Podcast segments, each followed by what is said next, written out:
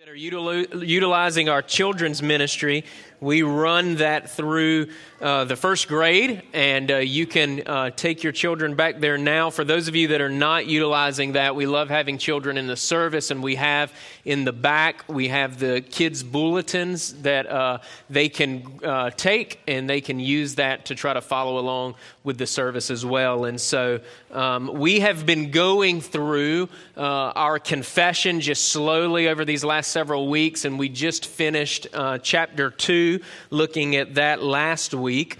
And, uh, and so this morning we start chapter 3, and it relates to God's decree. And I'm just going to read paragraph 1 of chapter 3 of the confession. And it says, God hath decreed in himself from all eternity, by the most wise and holy counsel of his own will, freely and unchangeably, all things whatsoever comes to pass. Yet so as thereby is God neither the author of sin, nor hath fellowship with any therein, nor is violence offered to the will of the creature, nor yet is the liberty or contingency of second causes taken away, but rather established, in which appears his wisdom in disposing all things in power in faithfulness in accomplishing his decree. And so that's, cha- that's paragraph one of chapter three relating to God's decree. Uh, as you can see, that gets into the mystery of divine sovereignty in the, in the human will there. And so if you have your Bibles, you can turn with me. We're jumping back in. We took a break last week from the Gospel of Mark uh, as we did our, our children's dedications last week, and we're picking back up with the Gospel of Mark this morning, and we're going to look at verses, we're in chapter 1, we're going to look at verses 21 on down to uh, verse 39. That's where we're going to camp out at. And what I want to do is I just want to I want to begin just I want to read and then pray. I'm going to make a few introductory remarks for us, and then we're going to um, I've got three kind of points that are going to be the outline of our sermon this morning, and then we will get to our takeaways. And so we're going to start with verse 21.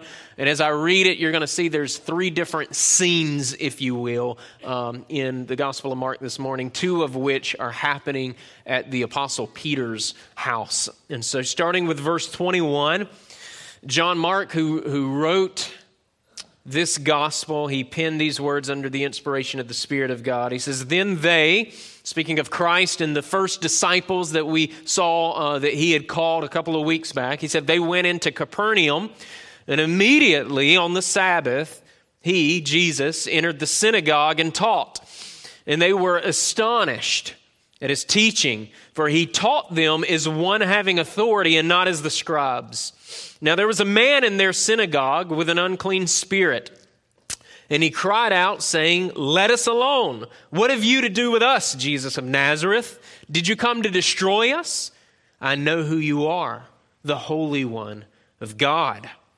But Jesus rebuked him, saying, Be quiet and come out of him. And when the unclean spirit had convulsed him and cried out with a loud voice, he came out of him. Then they were all amazed, so that they questioned among themselves, saying, What is this? What new doctrine is this? For with authority he commands even the unclean spirits, and they obey him. And immediately his fame spread throughout all the region around Galilee. Second scene. Now, as soon as they had come out of the synagogue, they entered the house of Simon and Andrew with James and John. But Simon's wife's mother lay sick with a fever, and they told him about her at once. So he came and he took her by the hand, and he lifted her up, and immediately the fever left her, and she served them. Scene 3, verse 32. At evening, when the sun had set, they brought to him all who were sick and those who were demon possessed. And the whole city was gathered together at the door, the door of Peter's house. Then he healed many who were sick with various diseases, and he cast out many demons, and he did not allow the demons to speak because they knew him. Now, in the morning, having risen a long while before the daylight, he went out and departed to a solitary place, and there he prayed. And Simon and those who were with him searched for him. When they found him, they said to him, Everyone's looking for you. But he said to them, Let us go into the next towns, that I may preach there also, because for this purpose I have come forth. And he was preaching in their synagogues throughout all Galilee and casting out demons. Let's go to the Lord in prayer.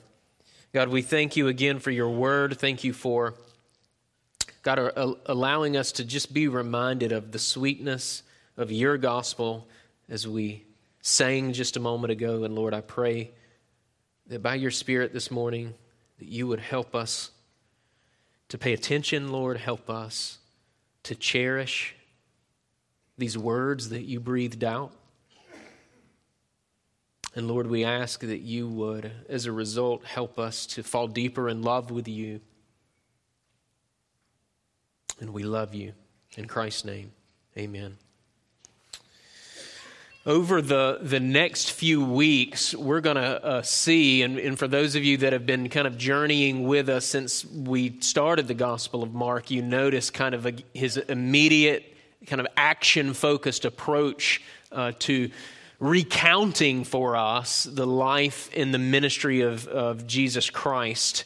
And, and these actions, especially over these next several weeks, if we you know, haven't been convinced already, uh, we uh, will even we will grow even more uh, in our faith and in our certainty uh, regarding the deity of Jesus Christ. And, and as I have been reading and, and, just going through again Mark's accounts of the gospel, and again his his style being very immediate, it's just one miracle after the next miracle after the next miracle, as you can even see in just the small section that I just read uh, for you. I can't help but to think of the way that the apostle John concludes his gospel. And the Apostle John concludes his gospel this way He says, There are also many other things that Jesus did, which, if they were written one by one, I suppose that not even the world itself could not contain the books that would be written. Amen. Right? And that, that's just such an incredible way to even end the story uh, recounting the first advent of Jesus, the earthly ministry of Jesus, and, and his fame spreading throughout the region. And, and as we're reading all of these things that Jesus has done in his incarnation, I can't help but to think, man, this is only just a snapshot of, of what he did in his first uh, in, in his first advent here. And so, what, what we will observe in John's uh, John Mark's gospel, and, and really what we observe in any of the gospels, could really be called who Jesus is and some of what he did. Right? That's, that's kind of what, if we were to, to summarize the four gospels, who Jesus is, and here is some of what he did. But this morning, we're going to look at 18 verses, and like I said a moment ago, they're divided up for us into three different scenes, if you will. And I really struggled with wanting to, and if you've read ahead, you know that uh, the very next uh, paragraph we encounter Jesus healing a leper. And I wanted to include that this morning, but the more I looked at that particular text, I thought there was more to it that we needed to spend time on. And so we're going to address that next week. But we have three different scenes here, um, if you will. And two of these scenes, the latter two scenes, they take place at the same location, right? They take place at Peter's house. And, and they take place, those last two scenes, on the same day, okay? Those back two scenes do. And, and we've already established, again, for those of you who have kind of been uh, journeying with us since the beginning, we've already established that John Mark's gospel has been considered by many people throughout church history as, uh, as being Peter's memoirs if you will. And, uh, and that is because that much of the, uh, the vocabulary that we see in John Mark is, is similar to some of the sermons that we see the Apostle Peter preach. We also know uh, from uh, Acts chapter 15 that John Mark had abandoned both Paul and Barnabas in their missionary journeys. We don't know why he abandoned them, but when he tried to rejoin, we know that it caused a rift between the Apostle Paul and between Barnabas, and they ended up going separate ways. Uh, and then we know from the epistles that uh, somewhere along the way, John Mark was uh, got connected to the Apostle Peter, and uh, and they became very close in their relationship with one another. And and I can't help but to think that the Apostle Peter, who abandoned Christ in his great need, how just appropriate that was in God's uh, just in God's providence that that John Mark, who would have been considered a deserter as well, two deserters coming together, right? Christ restoring Peter, and Peter by by the power of the Holy Spirit, restoring John Mark in such a way that Mark's gospel uh, uh, would have been written and inspired by the Holy Spirit, written, preserved, and become a source document for both Matthew and the Gospel of Luke. And so we, uh, so to to have two scenes here this morning in chapter one uh, that are at Peter's house, I think just further drives home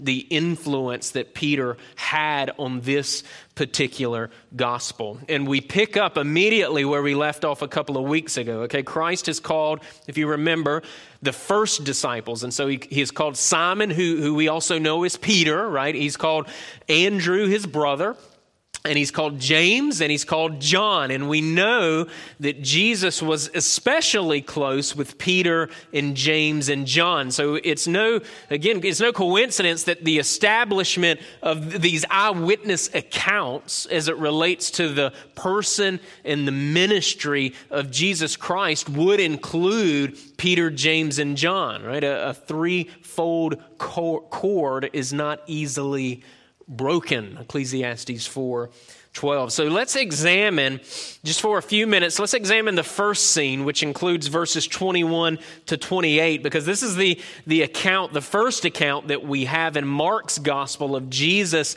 casting out a demon. And as we observe this passage, we need to note this. And if you're taking notes, you can jot this down. Jesus disrupts a sin infested world and he restores order.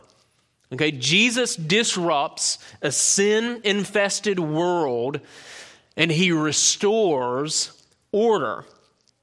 All right, so we observe firstly that, that, that, these initial disciples, they were, according to verse 22, our text tells us that they were astonished at Christ's teaching, for he taught them as one having authority, the text says, and not as the scribes. Right? We, and we see here this this consistent, inseparable connection between Christ and authority. Right? And certainly this is a this is a theme that we return to quite often as Deer Park Fellowship. Christ has all authority. And these early disciples perceived that in his teaching. And that word in verse 21 for teaching, it doesn't just mean the content of his preaching, though it means the content of his preaching, but it even means the act of his preaching. Right? The method of his preaching, both the way that Jesus taught and the subject matter, namely the kingdom of God, it gave clear evidence as to his authority and not to this general sort of generic authority. It, it is an, it's an inherent authority, an inherent authority, one that's not derived from another human being. In fact, we know that the Father has given Christ all authority because Christ is God. Right? No human being conferred authority on Jesus. Now, the scribes that are mentioned in our text, they certainly had some authority, these, these scribes here, but their authority was not inherent in their person. They, they derived their authority from the tradition of the elders. We see that in Mark chapter 7, verses 8 to 13. Jesus, on the other hand, has authority because he is, as Mark has been laboring to demonstrate for us, he is the Son of God. Now, in this first scene, as Christ is teaching amongst the gathering here, there's a man with an unclean spirit. And this man with an unclean spirit, he's being tormented by the very presence of Jesus. And that word unclean in our text, it means ritually or morally unclean. Okay, this man was possessed by a morally unclean, unclean spirit. He was possessed by a demon. Okay, so, so th- th- what, we're, what we're talking about here is a, is a, a demon possession. Right? And this demon, he speaks. This, this man who was possessed, he sort of takes a back seat in his own body, and the voice of a demon cries out in a very public way. He cries out these words to Jesus. We see in the second part of verse 23 on to 24. He cried out, saying, Let us alone. What have we to do with you, Jesus of Nazareth? Did you come to destroy us? I know who you are, the Holy One of God. And we see a few things just from that public interruption as Jesus is in the synagogue teaching. First, we see that the very presence and the very authority of Jesus are evidenced by the fact that this demon can't even be within his proximity without crying out. His very, his very presence bothers this demon, right? Jesus being truly God, having inherent authority, came and his, his presence is a disruption to this growing and festering evil and this growing and festering sin. The presence of Christ causes this, this sharp reaction.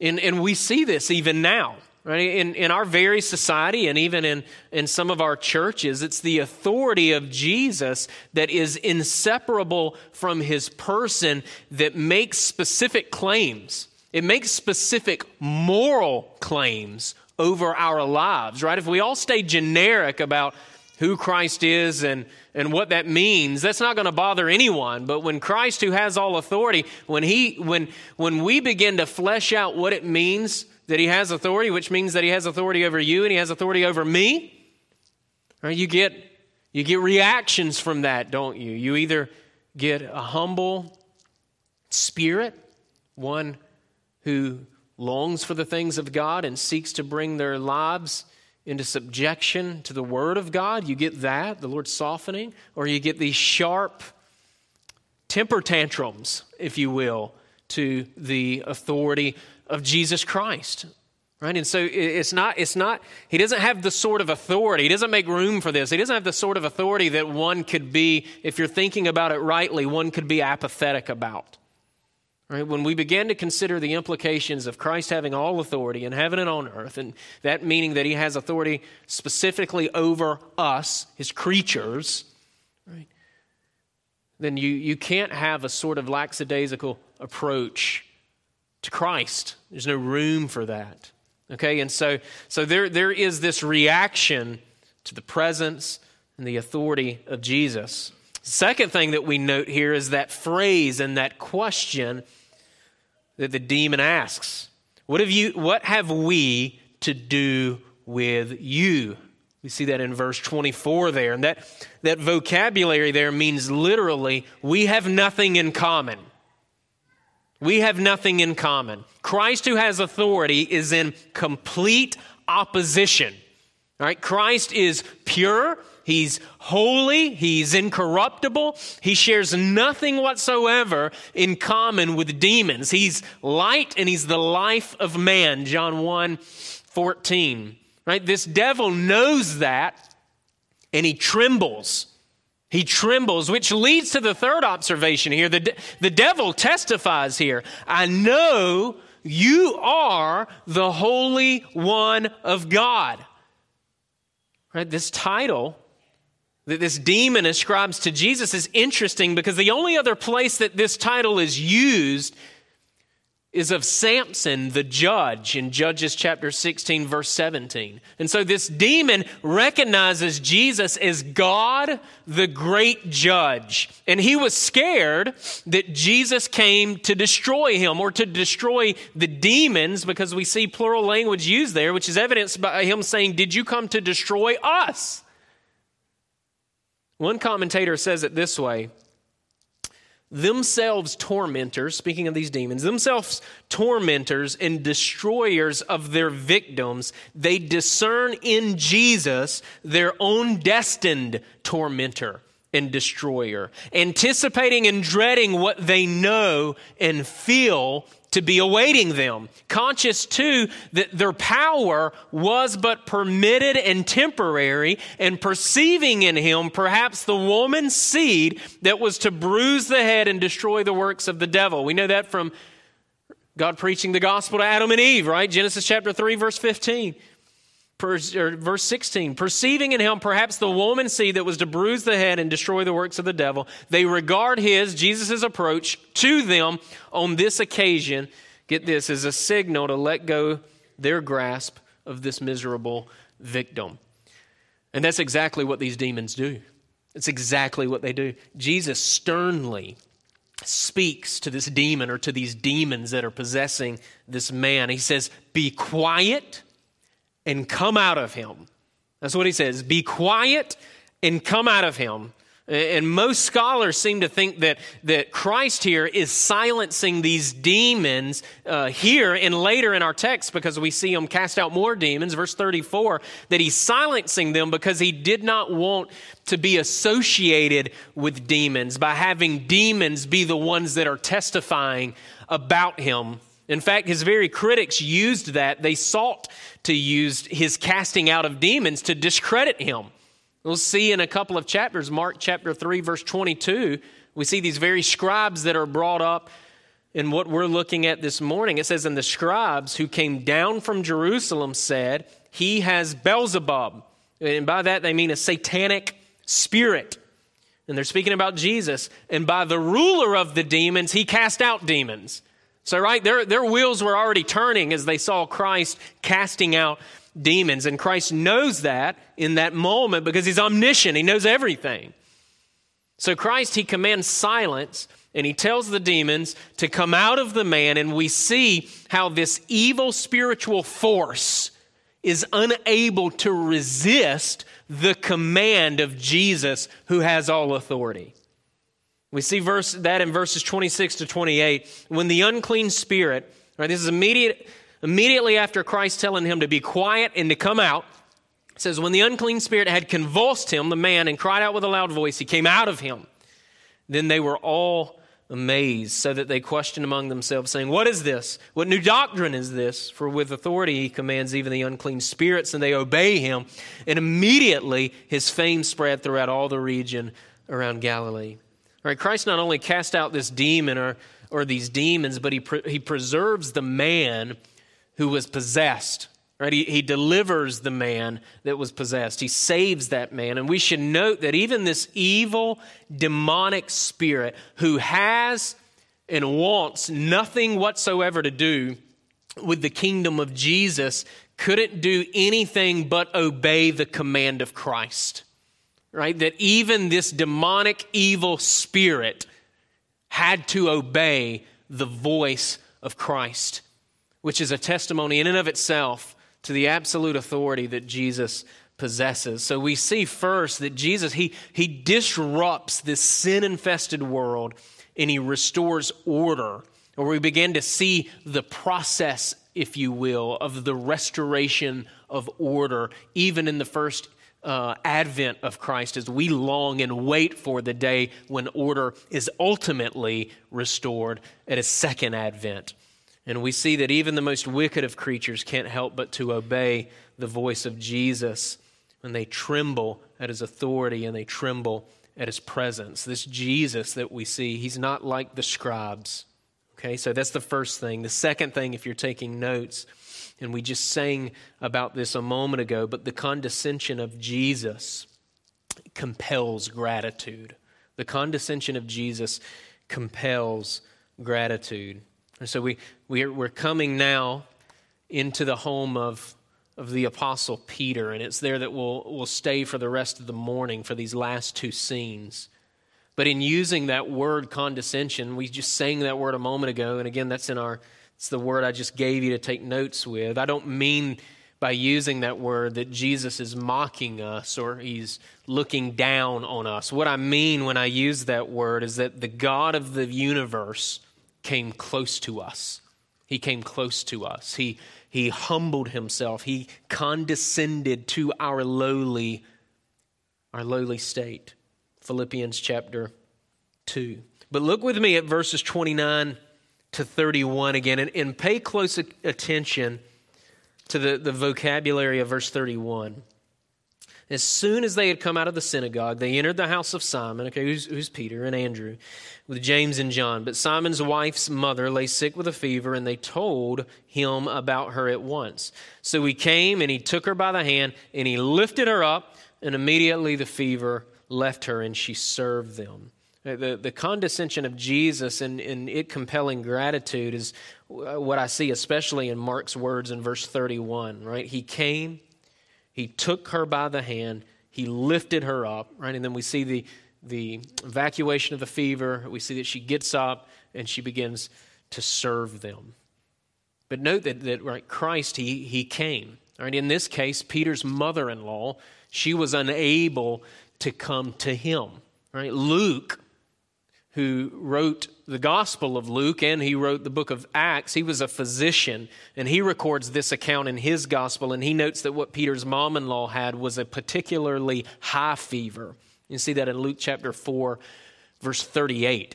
So it wasn't just your typical fever, this was a uh, this was more dangerous. This was a, a, dangerous fever. She was incapacitated. And, and isn't, isn't that where we all are prior to Christ coming to us. Right? Ephesians chapter 2, verse 1 And you he made alive who were dead in trespasses and sins. Right? Ephesians chapter 2, verse 1. Right? We were unable, not just unable, but we were even unwilling to come to Jesus. He instead, he came to us. Now you look back at the verse 31 in our text because Christ didn't, he didn't just come to Peter's mother-in-law, he touched her. He touched her and he, he lifted her up. Right? The closeness here, the intimacy here is striking to me. Right? Christ, he could have spoken a word from the other room and she would have been better.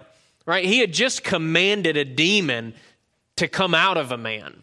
Right? And we see him heal in other places just by commanding sicknesses to leave. Right? We see him elsewhere raise Lazarus from the dead by calling, calling him out of the, the tomb. But here there's a, there's a point to be made that Christ really has in his humanity entered into our situations. He's entered into our situations. He's close. He's near. He's the lifter of our heads. Psalm chapter 3 verse 3. And, and while this was a fever that Christ put away in our text this morning, in his great condescension, Christ has put away forever the disease of our sin. Right? He, he put it away as far as the east is from the west. Psalm 103, verse 12. In the first advent of Christ, he became a man to save man from our biggest ailment, right? The darkest thing that plagues us, which is our sin. And as a result, we've been reconciled with God. We've been reconciled with God forever. Right? We were headed for an eternal hell, and God in Christ Jesus acted and forever changed the trajectory of our lives. Right? How could we not respond in gratitude no matter our situation. How could we ever be a people that harbor resentments or miseries or, uh, or bitterness or discontentment in our lives? How could we be anything other than a people who are able to rejoice in all circumstances? All right, Christ's healing of Peter's mother in law moved her, compelled her to serve Christ, to respond in gratitude, to respond in service. So, how much more should we demonstrate that heart posture knowing all that God in Christ Jesus has accomplished for us? But that's not all we see here. We see that Christ cares even about the things that seem small. Yes, Peter's mother in law had a dangerous fever, but a fever compared to him dealing with our sin is such a small thing, isn't it? That's such a small thing, and perhaps we're tempted to think, oh, that just slips off his radar. He's got bigger, he's got bigger things to attend to. He is God. But Christ is present with us, even in the other stuff.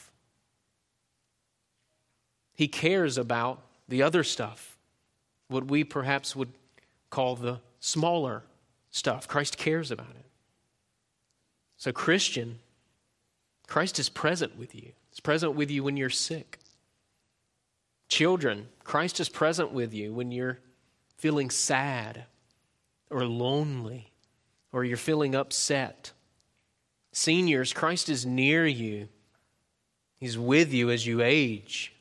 You struggle to get around or you feel like you go unnoticed. Parents, Christ is with you when it seems like your parenting is producing zero fruit. College students, Christ is with you when you're up late studying, or you're feeling homesick, or you feel overwhelmed with life's decisions. Husbands and wives, Christ is with you and He's near you as you struggle to honor Him in your marriage. Christ is with you as you experience life's tumbles and you grieve loss and you grieve unmet expectations. Christ's with you. He's with you in your pain. He's with you in your physical ailments that seem to linger and make you long for a new and, and glorified body. Right? Christ, He cared and He entered into the suffering of a lady with a high fever. And He's present with you. He's spiritually present with you. So, one of his greatest gifts to you is the Paraclete, is the Holy Spirit, is the Comforter who, who lives inside of all those who are in Christ. And you become the very temple of the Holy Spirit. He's near you. He's, he's solved our biggest problem, which was that of sin, but he cares even about the smallest problems too. Look at the birds of the air, for they neither sow nor reap nor gather into barns, yet your heavenly Father feeds them. Are you not of more value than they? Matthew 6, 27. So allow the condescension of Jesus and his nearness, his intimacy, uh, produce in you abiding gratitude, abiding joy.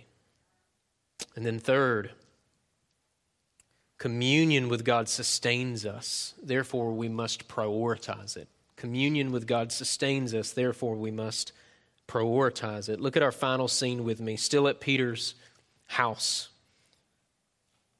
At evening, verse 32, when the sun had set, they brought to him all who were sick and those who were demon possessed.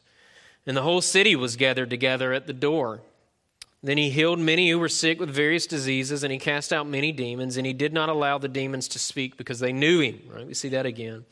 Now, in the morning, having risen a long while before daylight, he went out and he departed to a solitary place, and there he prayed. And Simon and those who were with him searched for him, and when they found him, they said to him, Everyone is looking for you. But he said to them, Let us go into the next towns, that I may preach there also, because for this purpose I have come forth. And he was preaching in their synagogues throughout all Galilee and casting out demons. Right? Some commentators called this section, these last two scenes, a day in the life of Jesus. Right? A little, little, little snapshot here. And, and this, you know, if this is typical, this is quite a, uh, a full day right? This is a this is a long day. There's loads of miracles. There's the exorcising of demons. There's there's lots of people from the town that are, are gathering at the very door of the apostle peter so that they can make their way to christ. And christ is seen here especially in all, all of this section we've looked at this morning but but christ is seen here as chasing off the darkness and I, and I love that. He, he's chasing off the bad, he's chasing off the, the curse. You in September is, is now when uh, um, all the Halloween decorations go up. I don't know if you notice things like that get earlier and earlier, but September is uh, is now when Halloween decorations go up. And, and anytime I go to Lowe's, my kids ask me to take them by all of the uh, decorations that that you would see in Lowe's. And when I do, I, I try to use it as a, a bit of an opportunity to uh, a teaching opportunity because I annoyingly do that. And um, uh, but in, in, and one of the reasons I do that is because in our, our, society, most of the Halloween decorations, um, when, or when the moment the Halloween de- decorations come down on November 1st, what goes up on November 1st? Christmas. You've seen it too, right? Right? Not, not Thanksgiving decorations. We skip that altogether for some reason, but Christmas decorations go up. And uh, I'm one of those people that uh, could celebrate Christmas year round. I love Christmas. And, um, but I love how the Halloween decorations in Lowe's, I love how those change immediately on November 1st and they go from Halloween scary decorations to Christmas uh, decorations. And I try to remind my boys um, by helping them to notice the changes in the decorations that it's, it's Christ who chases away all the scary stuff. Right? It, it's Christ that, that chases off all the scary stuff. And we, and we certainly see that in our text this morning, don't we? The very presence of Jesus disrupting a sin infested world. And, and one day, at the return of Christ, all the, the, the scary stuff is going to become untrue.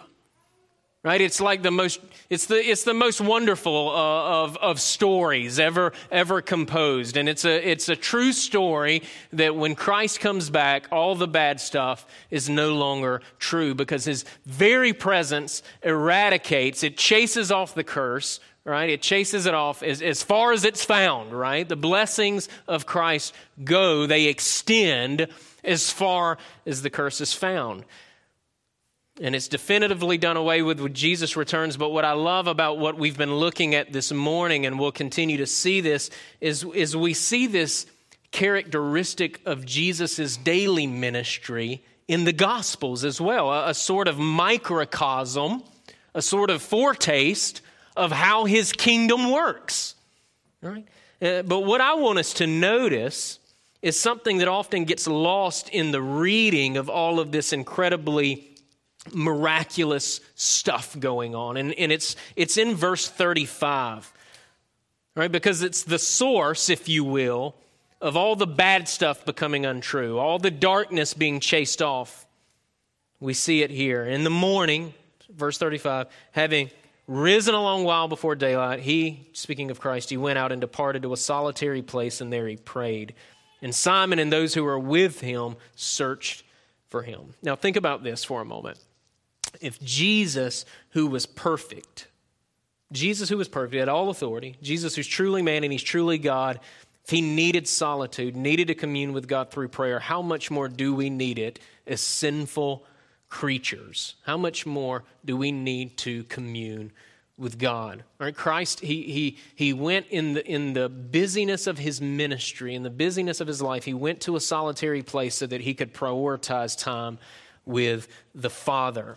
Right? And while we're all in different stages of life, and while this may all look different for us, we must, as Christians, prioritize time with the Lord. We have to prioritize time with the Lord. Notice that even that Christ, he did this on a Sunday. He did this on the first day of the week. I don't think it's a coincidence that Christ did this then that we see Christ communing with God on the first day of the week. I think it prophetically points us toward the Lord's Day, toward the Christian Sabbath, our regular rhythm of rest. Right? God has designed our weeks in such a way that we labor for six days of the week and we spiritually rest on Sundays. And, and, God created the Sabbath even before the fall of man. He created the Sabbath when man was perfect. It wasn't designed as a result of the fall. The Sabbath is how God's kingdom functions, it's how God's kingdom works. Now, the day changed from Saturday to Sunday because of the, the resurrection of Jesus, but the need to spiritually rest through worship and to physically rest from your labors it remains a good, abiding commandment. So, why would we why would we neglect that? We see here Christ communing with God on the first day of the week, and we see after the resurrection of Christ a pattern established by the early church and continued down through the centuries this regular rhythm of God's saints gathering to remember the rest that Christ acquired for them. So we must first gather regularly. But we also see in Christ an example of familiarity with God. Christ regularly communed with the Father in solitary places. Right? He was, so far as it depended on him alone with God. And, and while many of us in this room this morning, we don't have the ability, maybe you know you're, you're a mom and you've got kids just with you no matter where you go. Right? And so maybe you don't have this opportunity to have these long periods of solitude, but we do have the opportunity, each one of us, to be able to redeem the time that the Lord gives us to commune with Him according to our particular circumstances in life. Right? We must speak to Him regularly through prayer. And it isn't just that we must speak, but rather that we, we have the opportunity to speak. We're allowed to speak, and He hears us. Right? God hears us. And, and we can hear from Him as we read His Word, and as the Holy Spirit of God applies His Word to our hearts, we can trust that we are, in fact, hearing from God. And what a privilege that is, right? That we can commune with the God of the cosmos, Father, Son, and Spirit, that He's made that possible. And it's our very sustenance in a dark world as we seek and long for the day that the blessings completely eradicate the curse from this world. And the prophet Jeremiah understood this even on his darkest days, if you know anything about the, the judgment of Jerusalem that we and the, the grief and the trauma and the depression and all, all just the, the stuff that Jeremiah dealt with.